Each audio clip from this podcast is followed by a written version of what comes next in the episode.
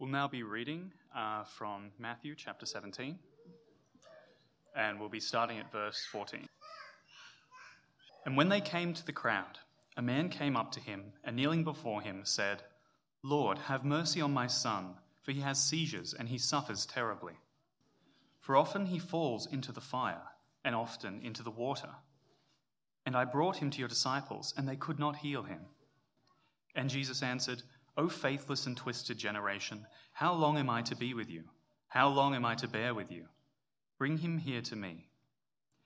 And Jesus rebuked the demon, and it came out of him, and the boy was healed instantly. Then the disciples came to Jesus privately and said, "Why could we not cast it out?" He said to them, "Because of your little faith.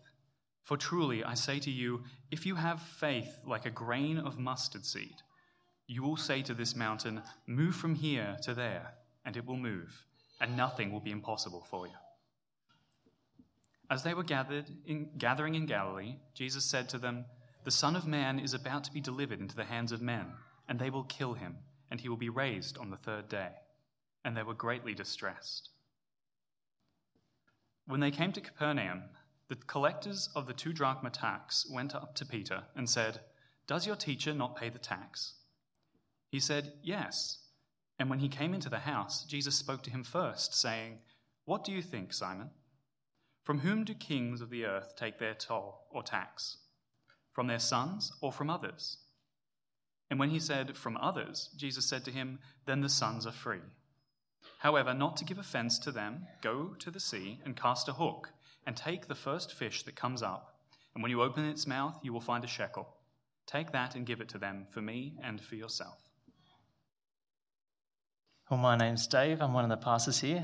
Uh, a warm welcome to you if you're visiting this morning.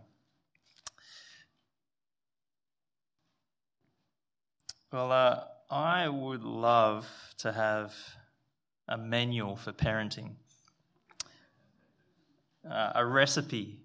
Uh, I'm pretty hopeless at cooking. I need Emma to give me like a step-by-step instruction what to do.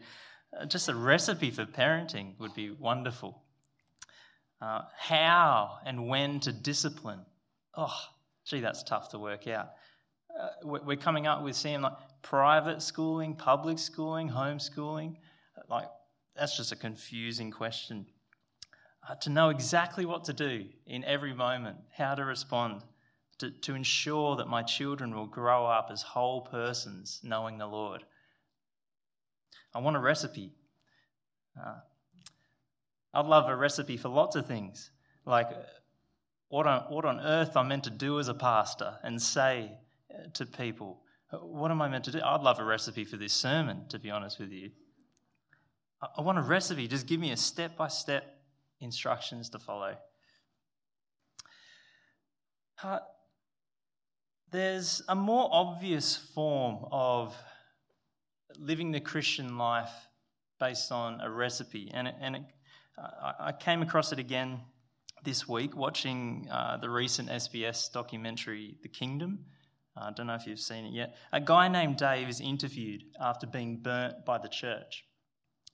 And he, and he says this, "All the things that people promise would happen, a great life, happiness, great relationships, being quote unquote blessed, owning a house, being in a great position, all happened after I left the church."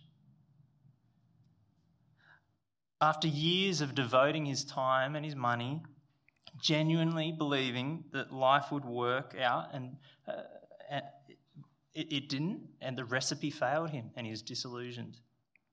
So there's the obvious form of recipe theology. If you put in this, this, this, God will bless. I think there's a more subtle form of recipe theology, recipe faith, that while taking into account that life is hard and that the great reward is future primarily, there's still this lurking expectation that if only you follow the steps that Jesus commands, life and ministry will basically work. Things will basically work out.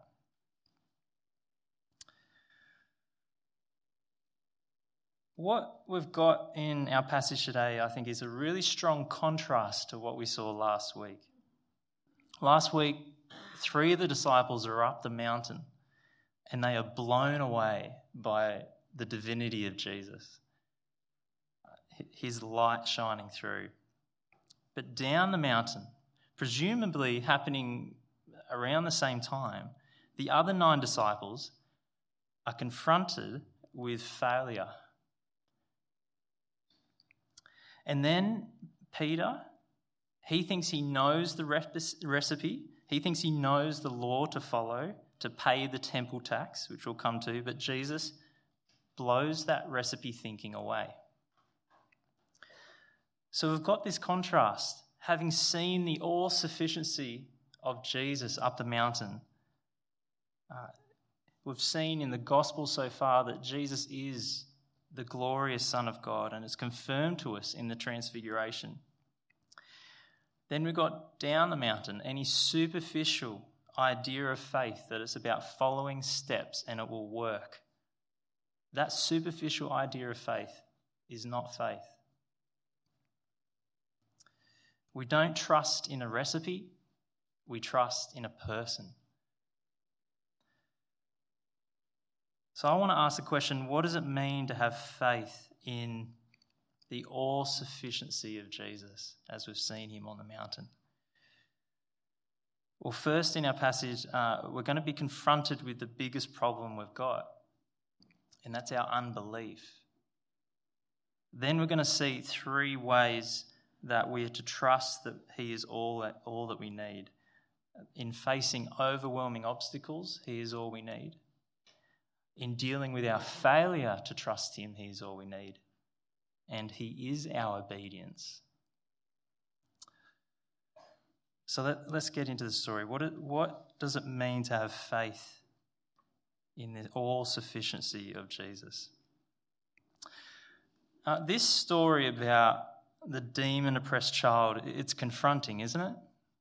Uh, I think it's confronting on a number of levels. It's confronting because it challenges our Western worldview of a materialistic, there's no such thing as a spiritual realm kind of culture we live in. It's confronting at that level. It's confronting because of, it's just a horrible situation. This child is is suffering, suffering terribly. But it's most confronting because of Jesus' response. He, he rebukes.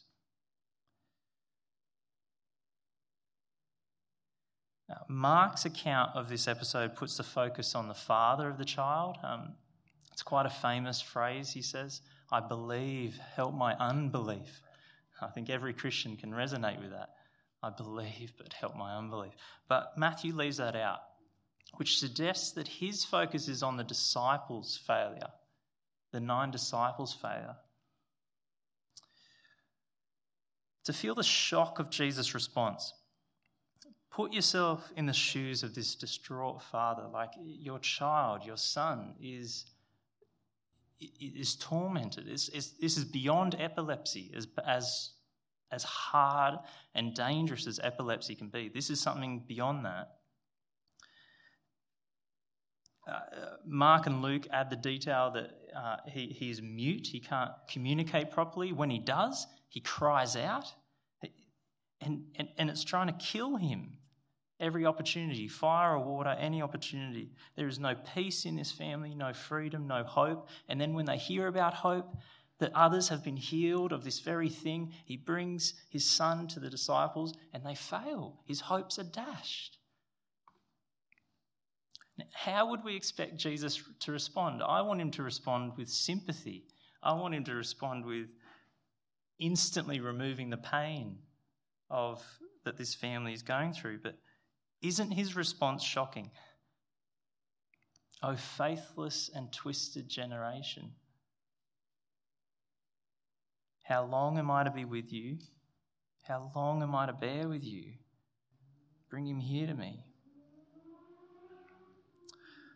Notice he is full of mercy. He does bring peace to this child and to the family. He does rebuke the spirit and restore this family. He does bring peace. He is full of mercy. And in chapter eighteen, He loves children. Make no mistake.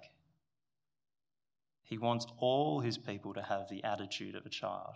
He's, he is very protective of his children. He loves children. Let's not make any mistake there. So why such a strong rebuke? Notice his, his answer revolves around himself. How long am I to bear with you? His disciples' lack of faith, it, it's painful to him. He's got to endure it. How long am I to be with you? I think that's that's similar to the question when Philip asks in John fourteen, Jesus, just show us the Father. And, and his response, how long have I been with you? Don't you, don't you know me yet? I think it's similar to that. How long am I to be revealing who I am to you? Now, the problem, the offense to God is a willful neglect of the evidence of who Jesus is. It's, it's not having faith in the evidence of who he is, who he's shown himself to be. It's twisted. He uses the word twisted, which I think might be picking up Moses' words in Deuteronomy thirty-two.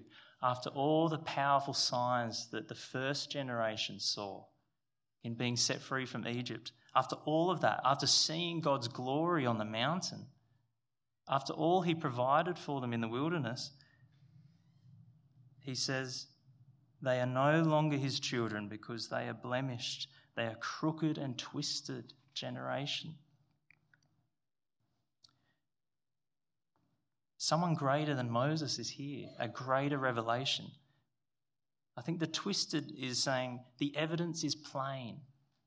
The response of trust should, is, is, should be obvious.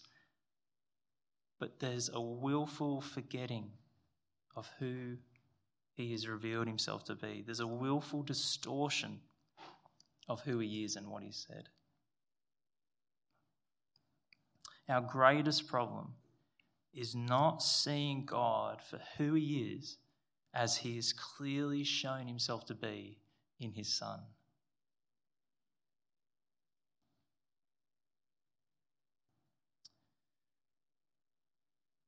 So why such a strong rebuke? Because the disciples' failure was not their incompetence. It wasn't incompetence, it was, it was unbelief. It was a willful forgetting of who Jesus is, not putting their confidence in him, that he is all they need.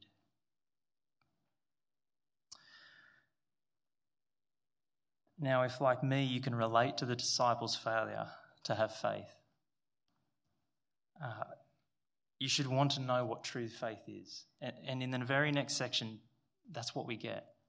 We get an explanation of true faith. The disciples ask him privately, why could we not cast it out? Uh, in chapter ten, they've been given authority to cast out demons. They've done it plenty of times before. Why couldn't we do it? And his response, because of your little faith. And when you hear that, doesn't your stomach just drop? It's like, oh, I knew it. It's because I don't produce enough faith. But it's not what we bring to the table. It's not how much faith we have. If you have faith like a grain of mustard seed, the smallest seed known in that area, like he's picking an illustration here, the smallest thing you can think of, it's not about how much faith. It's, it's about having any faith. It's the smallest faith in me. You will say to this mountain, move from here to there, and it will move. Nothing will be impossible for you. Any amount of faith is enough. Any. Because he is enough. It's not the amount of faith that we bring to Jesus. Any faith. He, that he is enough. At a superficial level, the disciples did have a kind of faith, but something was superficial about it. Um, They expected to be able to cast out the demon, but but they failed. So they expected it to work. Maybe they treated the power as somehow residing in themselves.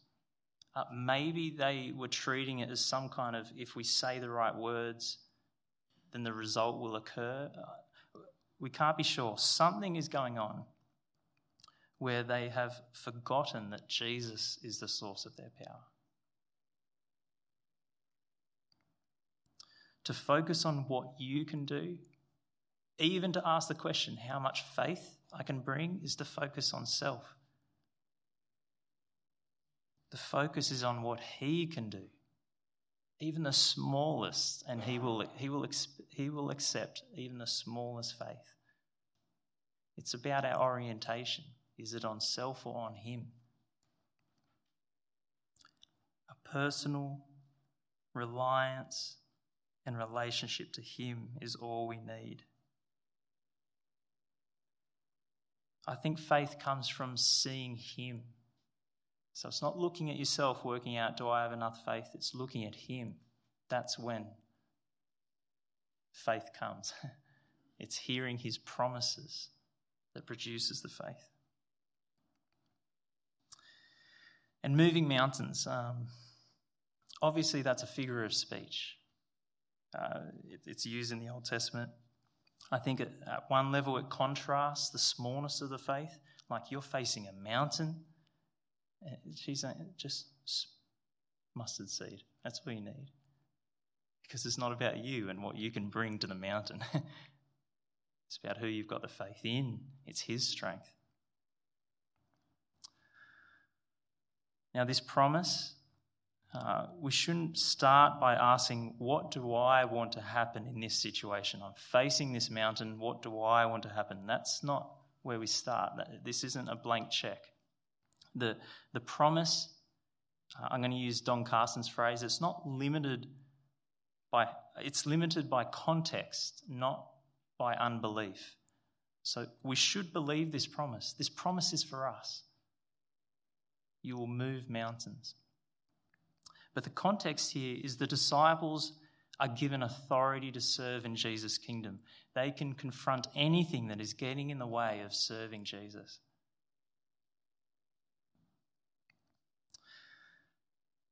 This promise doesn't let us decide how or when the obstacle will be removed, because the very next verse tells us that the Son of Man will achieve his mission not by strength, but by loss. It's his powerlessness that he overcomes the greatest mountains. So let's not reduce God's idea of success, our God's power to our idea of success. We might have expectations of what moving mountains looks like, but let's not limit God. It could feel like absolute failure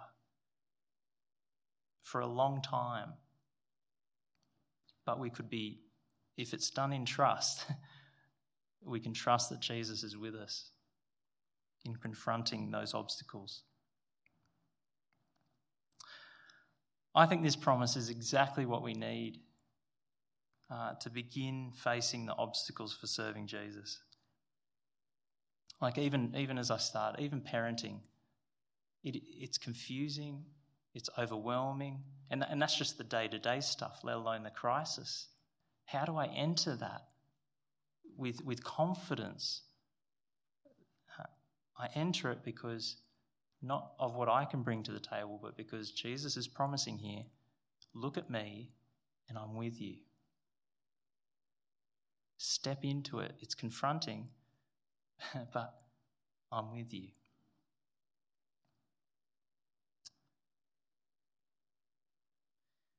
He's not giving us a formula to follow. Do this, say this, and it will work.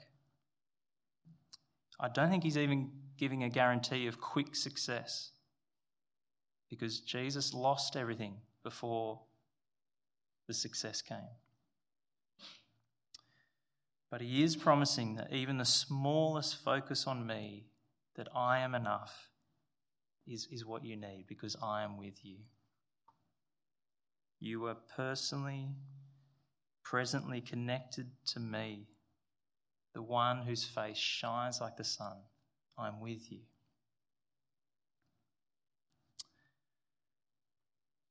So he is all sufficient to serve him because he can face the obstacles, not us. But what if, what if you do fail to trust him, even as small as a mustard seed? Which I'm, I'm just going to assume that we all fail. If you're like me, we fail to regularly. Well, we get assurance here as well that he's sufficient to deal with our unbelief as well. We get another prediction of his mission. The Son of Man is about to be delivered into the hands of men, and they will kill him, and he'll be raised on the third day. The new detail in this prediction is that he's going to be delivered into the hands of men. Now, it's not quite clear who's doing the delivering, this, but this is a passive verb. He's being delivered. Like, this is the guy up on the mountain whose face is shining like the sun is going to be delivered. Like, who can do that? What's going...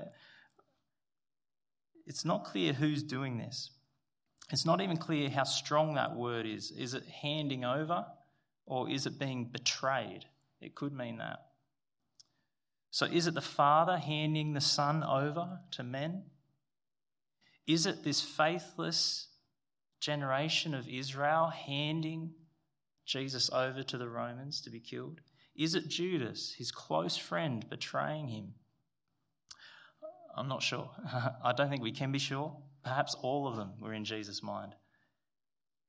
What we can be sure of is that he's choosing to be delivered. He's telling his disciples ahead of time so that they understand, so that we understand what his mission is about.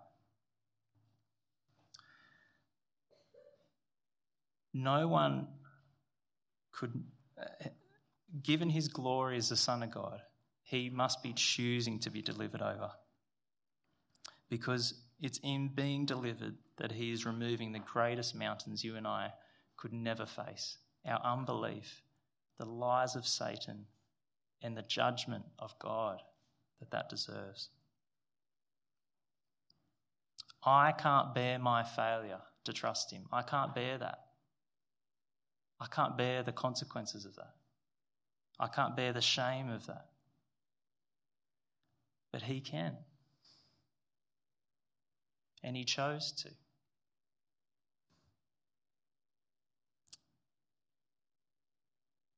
He can bear our failure to trust him.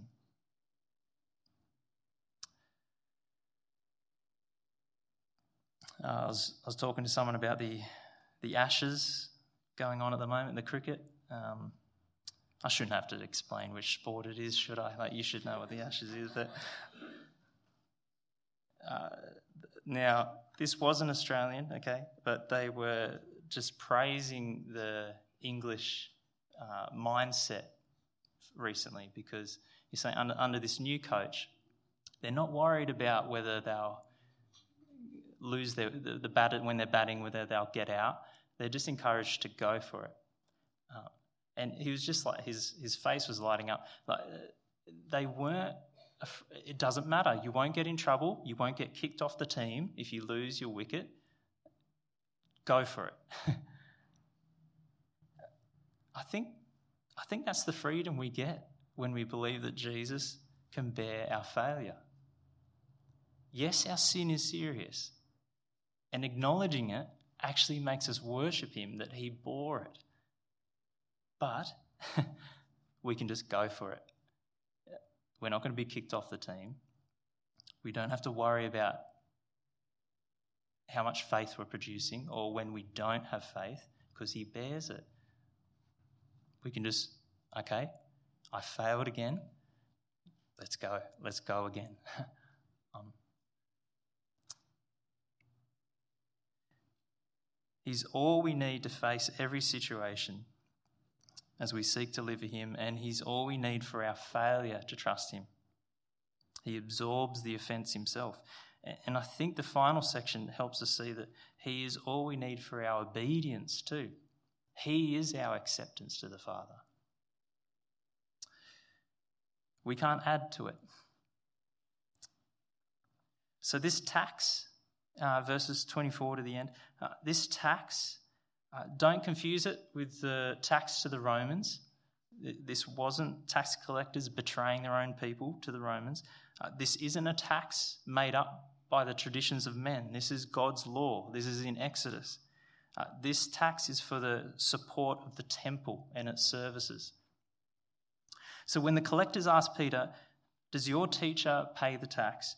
They're saying, does he support all that the temple stands for? Acceptance with God, access to God the, through the priesthood, the sacrifice for sin, the place for which he rules by his law, and so on and so on. Is he for it? And, and Peter says yes. But and, and you can understand why Peter says yes. Of course, Jesus obeys the law of God. But Jesus uses this as a teaching moment. Uh, this passage is not saying anything about whether to pay taxes to civil authorities. Uh, if you want an answer to that, give to Caesar what is Caesar's. Read Romans thirteen. Um, the issue here is about the temple, uh, where the question about kings and their taxes is treated as a parable. From who do kings of the earth take toll and tax? From their sons? Or from others? And of course, the obvious answer is it's from others. And Jesus' conclusion is then the sons are free. He's making a he's making a statement about himself. When the Father collects his taxes for his temple, I am a son. Jesus is free from the tax. And he might be playing on that word freedom. Jesus is free from the obligation of the law of God to be in right covenant relationship, because that law was created for sinful man to know God. He is, he is the eternal Son who's never sinned. He has a status with God much higher, much closer than the law can give. Incredibly, he uses a plural, sons. The sons are free. And when he does provide the coin, it pays for him and Peter. I think this is implicitly teaching Peter that his what his death and resurrection is about to achieve. That Peter and all who belong to Jesus by faith will share in the status of son that Jesus has and all the privileges to go with it. You don't need the temple to access the Father, Peter. You want to worship? Bow down right here. You want access to the Father? Through me. I'm your sacrifice. I'm your dwelling place with God.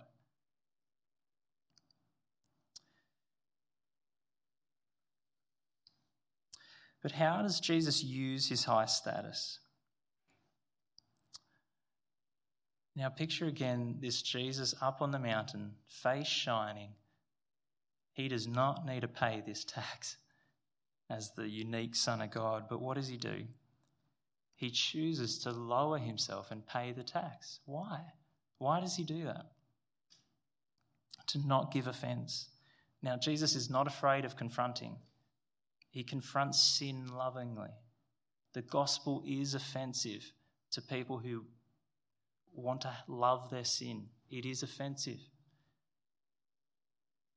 But he wants to remove any stumbling block to people coming to him. For these Jews, it would have been a huge stumbling block to not support the temple. If that gets in the way of seeing who he is, he, he, he will humble himself and, and do it and pay the tax. And then he gives a private miracle to Peter to demonstrate just how free Jesus is, how free all who belong to him is. Now, I think this miracle is just as glorious as like calming the storm. Like this is this is such. Just think of the detail involved in this. And I think it's really comforting because most of life is lived in minutia, in the detail. Like there had to be the right the right amount, uh, the value of the coin dropped in the sea at some point, whether way long ago or while Jesus is speaking, I don't know, who knows. Like it had to not get lost at the bottom of the sea, but a fish had to grab it. And then not swallow it, but just hold it in its mouth. And then it had to be swimming at the exact place where Peter would be and put his line in and take the hook and be the first to take the hook. That's detailed, isn't it? That's, whew, that's how much control this son has over the world. Like, just imagine Peter holding that coin after catching that fish. It, it, sure, hopefully it sunk in. He is the temple. He's where I meet God. Hopefully it sunk in. He's calling me a son as well. Not because of my obedience, but his. And yet he lowers himself to remove stumbling blocks for people to come to know him. And then he provides exactly what is needed.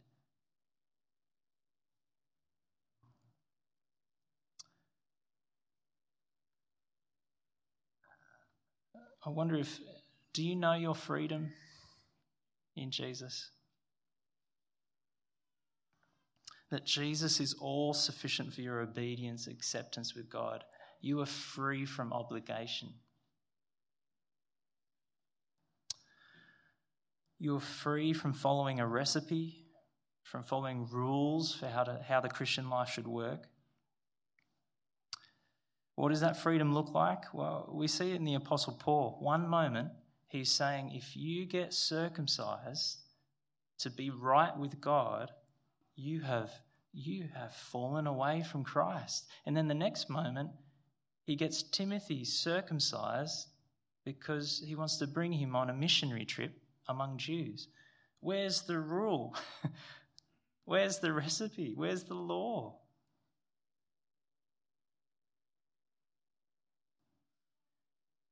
Jesus is our obedience to God, so th- there's a new question. It's not, what must I do? It's, how do I love Christ in this situation? How do I help others see that Jesus is all that you need? Must you give money to the church? Shall we go there?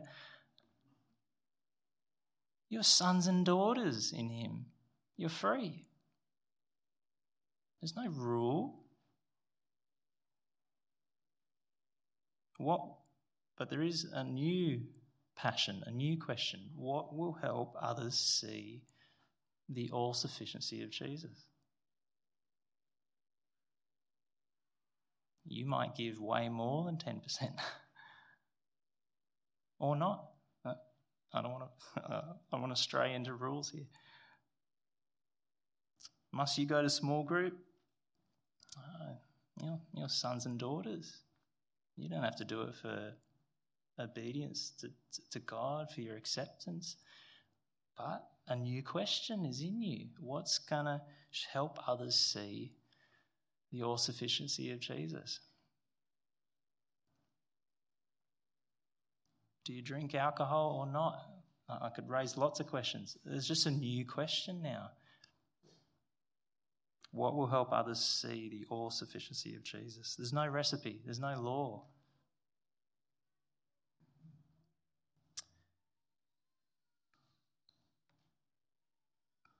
So if you see faith in Jesus as following a recipe he sets out to make life and ministry work, uh, that kind of view of faith makes you feel proud and entitled when you think you're following the recipe.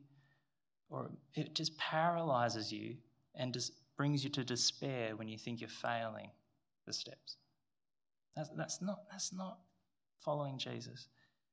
Faith is being vitally, personally, presently connected to the one whose face shines like the sun. Knowing that he died for my lack of faith He is alive to share with me his status as son, and he is with me facing whatever situation he has me in to help me live for him and to help show others that he is all that we need. Even the smallest focus on who he is, the smallest focus on who he is, what he has done, what he's promised to do is all we need. All we need to do now is ask the question, well, what's going to help others see that he is all we need? Let's pray. I pray. Father, again and again, I pray that you would lift our eyes away from ourselves, even away from asking the question of whether we're trusting enough. Uh, again and again, help us lift our eyes to your Son and who you've revealed him to be. Uh, Lord, I pray that uh, whatever each of us is facing, that we would move into it for your sake, uh, not just to make things smooth in life, but seeking to serve you and your interests, knowing that your power is at work. Lord, help us to know your forgiveness and restoration when we fail, uh, when we sin. Uh, Lord, help us rejoice that you are enough even in our failure. And Lord, help us to do everything with a new passion of wanting others to see Jesus through the choices we make. Lord, I pray this in Jesus' name. Amen.